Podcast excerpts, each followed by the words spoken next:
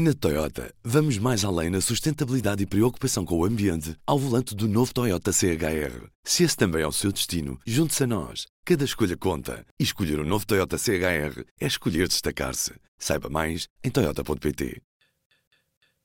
P24, hoje é quinta-feira, 20 de julho. Apresentamos a nova gama de veículos híbridos plug-in. Uma tecnologia que veio para mudar o futuro. BMW iPerformance.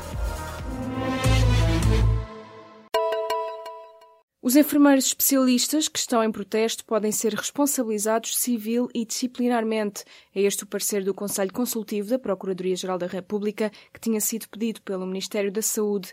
O protesto dos enfermeiros especialistas está desde o início deste mês a paralisar blocos de partos nos hospitais.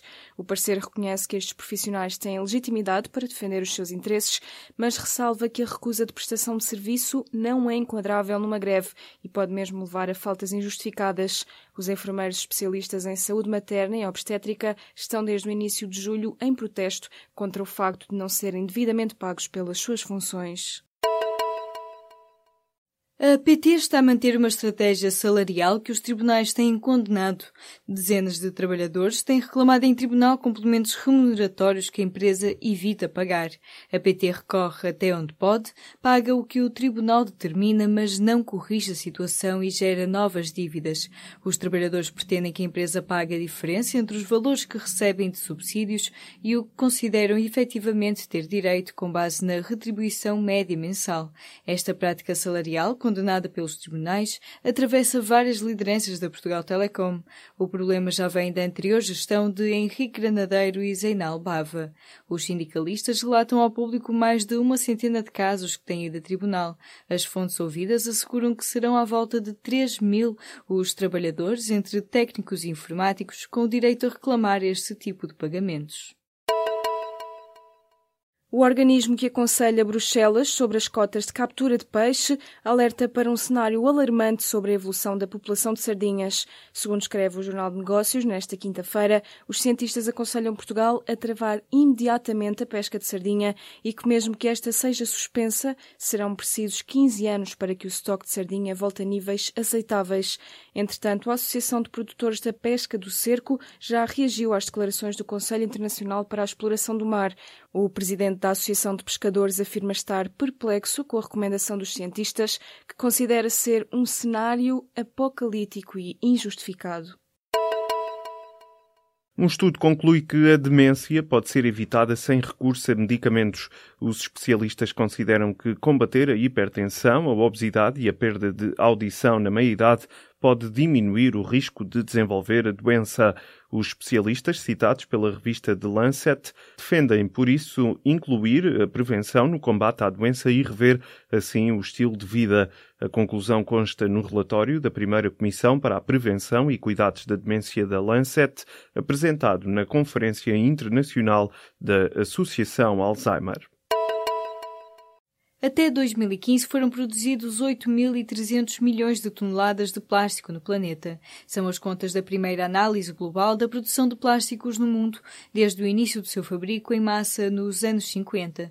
Os resultados da equipa de cientistas norte-americanos foram publicados na revista Science Advances.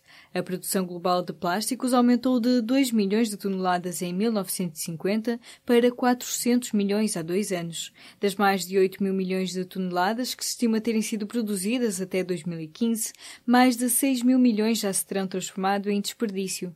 Nesse monte de lixo, apenas 9% foi reciclado e 12% foi incinerado. Os restantes 79% deverão estar depositados em aterros e no ambiente. Os cientistas estimam que, se a tendência de produção continuar, cerca de 12 mil milhões de toneladas de plástico usado vão acabar em aterros ou no ambiente em 2050. Um milhão de pessoas morreu por causa de problemas ligados ao VIH-Sida em 2016. O número divulgado pela ONU mostra que se trata de quase metade das mortes em relação ao que acontecia em 2005. O relatório da ONU-Sida considera que foi atingido um ponto de viragem com mais de metade dos doentes no mundo em tratamento e com uma contínua diminuição das novas infecções de VIH-Sida. Este documento é divulgado antes da abertura no domingo em Paris de uma conferência internacional sobre a doença. O governo alemão anunciou várias medidas de retaliação contra a Turquia por ter detido um ativista alemão dos direitos humanos. O ministro dos Negócios Estrangeiros defende que a União Europeia precisa de uma nova política para a Turquia e explica que Berlim não pode continuar a garantir o investimento das empresas alemãs em território turco. Este é mais uma escalada no diferendo entre os dois países aliados na NATO, depois de meses de tensão.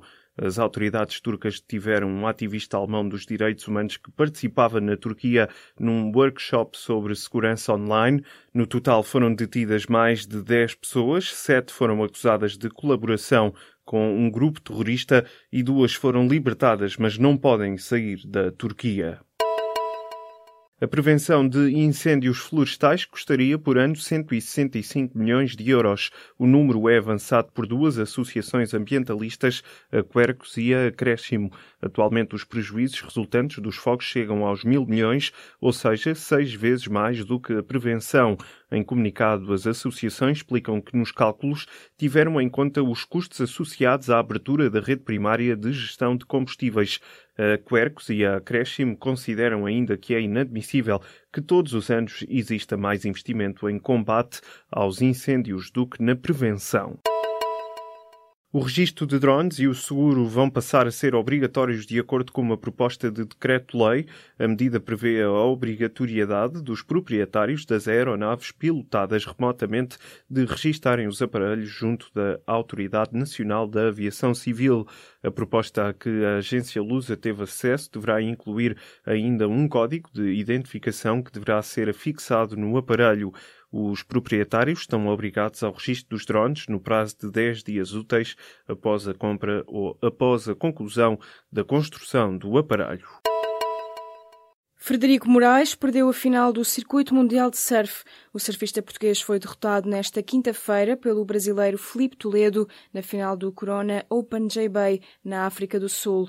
Portugal conquista assim o segundo lugar no Circuito Mundial de Surf, o melhor resultado de sempre para o país. Apesar da derrota na final, Frederico Moraes fez história ao tornar-se o primeiro português a chegar à final de um campeonato do Circuito Mundial de Surf. Na Toyota, vamos mais além na sustentabilidade e preocupação com o ambiente ao volante do novo Toyota CHR. Se esse também é o seu destino, junte-se a nós. Cada escolha conta. E escolher o um novo Toyota CHR é escolher destacar-se. Saiba mais em Toyota.pt.